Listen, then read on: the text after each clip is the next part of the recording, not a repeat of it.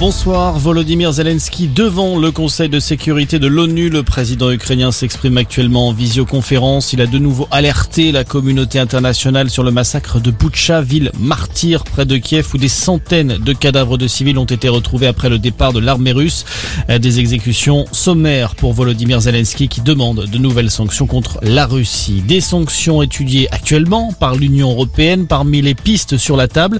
L'interdiction des importations de charbon en provenance de Moscou.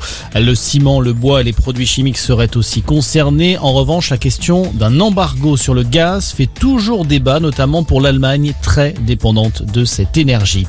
Dans l'actualité également, Kinder ne répond plus. Le numéro d'assistance mis en place après le rappel de centaines de tonnes de chocolat pour suspicion de salmonelle ne fonctionne plus. Il n'est plus attribué en raison d'un trop grand nombre d'appels. Le groupe Ferrero, propriétaire de Kinder, tente de rétablir la situation au plus vite. On rappelle qu'au moins 15 cas suspects de salmonellose ont été recensés en France. Dans la foulée, des tonnes de chocolat Kinder produits en Belgique ont été retirées du marché. Orpea, dans la tourmente, le gouvernement a publié un rapport accablant sur le groupe privé d'EHPAD épinglé en début d'année dans un livre pour mauvais traitement de ses résidents.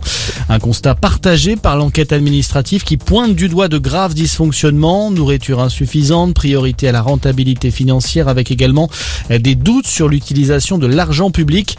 L'intégralité du rapport de 500 pages est disponible sur le site internet du ministère de la Santé en toute transparence, précise l'exécutif. Et puis des perturbations dans les huit sites logistiques d'Amazon France en cause un mouvement de grève des salariés.